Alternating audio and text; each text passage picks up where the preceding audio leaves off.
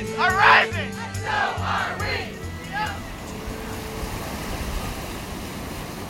Welcome to Rising Tide, the Ocean Podcast.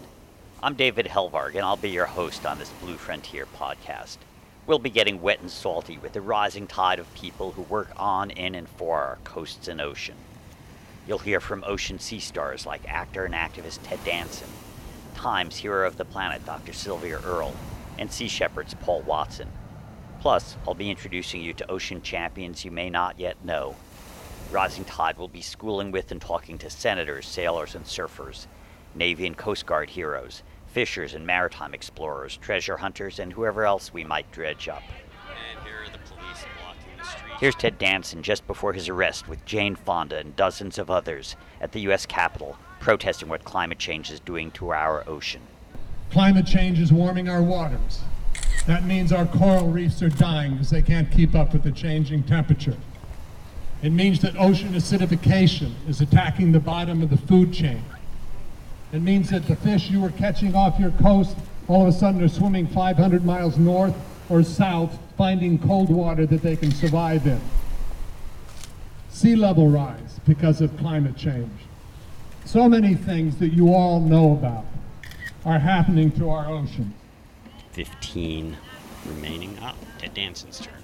Oh, it's a policewoman cuffing him, putting on the flexicuffs. Out amongst the breakers, you'll have no need to fear. It's true. It's the blue frontier. Tier. Rising Tide aims to give you information, inspiration, and motivation to tackle the challenges our ocean is facing in order to protect what we love. And who doesn't love a day at the beach?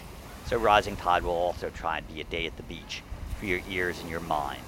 Like dolphins say to their newborns, welcome to the pod. The oceans are rising, and so are we. Sparky, come here, buddy. Sparky. There you are. Good boy, Sparky. So this is Rising Tide, the ocean podcast with David Helvarg, and today I'm with my longtime friend Vicki Nichols Goldstein, who has been 25 years an ocean activist and then started the Colorado Ocean Coalition and now the Inland Ocean Coalition. Let me ask you first, Vicki, what the hell is an inland ocean? The concept is you don't have to see the ocean to protect it. So, as far as an inland ocean goes, that was history. We are making future progress. So, it's all about p- getting people involved, getting your congressional leaders involved, and having a good time doing it. Why would anyone in Colorado care about the ocean? Well, if you like to breathe, you should care about the ocean. If you eat seafood, you should care about the ocean. If you like fresh water, you should care about the ocean because of the evaporative cycle. And I like to think that the ocean starts here in Colorado at our headwaters. So it all is about water and ocean protection and citizen engagement. So you think the ocean starts here in the mountains? I really do. When you think about the rain and the snow, it goes into our headwater states and splits out at the co- at the uh, continental divide. The freshwater flows either west to the Colorado River, and if it's on the east side, it flows through the rivers and the network of beautiful streams into the Mississippi and then out through the Gulf of Mexico. So no matter how you look at it, we are the beginning of the ocean and we all flow towards that beautiful ocean.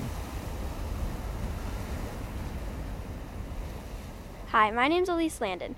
I live on the beach in San Diego, I'm the first listener to subscribe to Rising Tide. Special thanks to Blue Frontier, Studio K May, and Ocean Conservation Research for making Rising Tide possible. If you like what you've heard, please subscribe to Rising Tide Ocean Podcast wherever you get your podcasts. And thank you for listening.